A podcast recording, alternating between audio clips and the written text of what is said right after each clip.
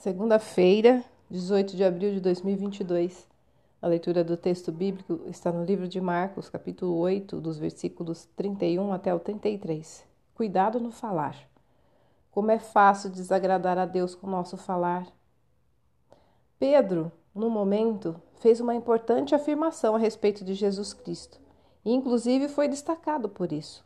Mas pouco tempo depois, foi repreendido pelo próprio Senhor Jesus porque impensadamente serviu de instrumento ao diabo para tentar desviar Jesus do propósito a que ele veio a este mundo.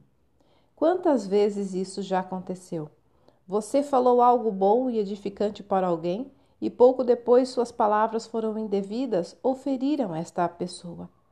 Tive uma vizinha que em sua casa cantava bem alto louvores a Deus, mas em outros momentos, no mesmo volume, xingava, brigava e soltava cobras e lagartos. Não havia coerência em seu falar. No momento, a pessoa louva a Deus e logo depois está reclamando de situações pelas quais está passando.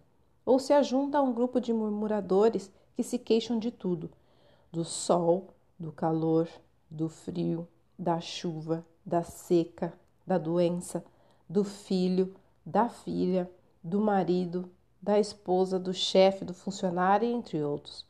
Você já percebeu que o ser humano nunca está contente com o que tem? E a maioria deixa isso bem claro, em geral é por meio da boca?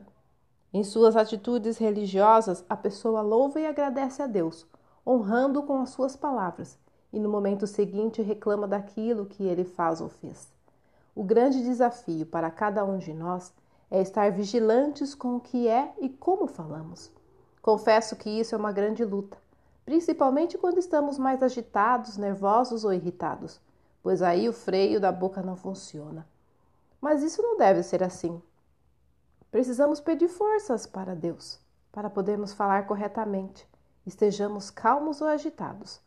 Olha, que a nossa oração seja sincera como a de Davi. Ó oh, Senhor, controla a minha boca e não me deixes falar o que não devo.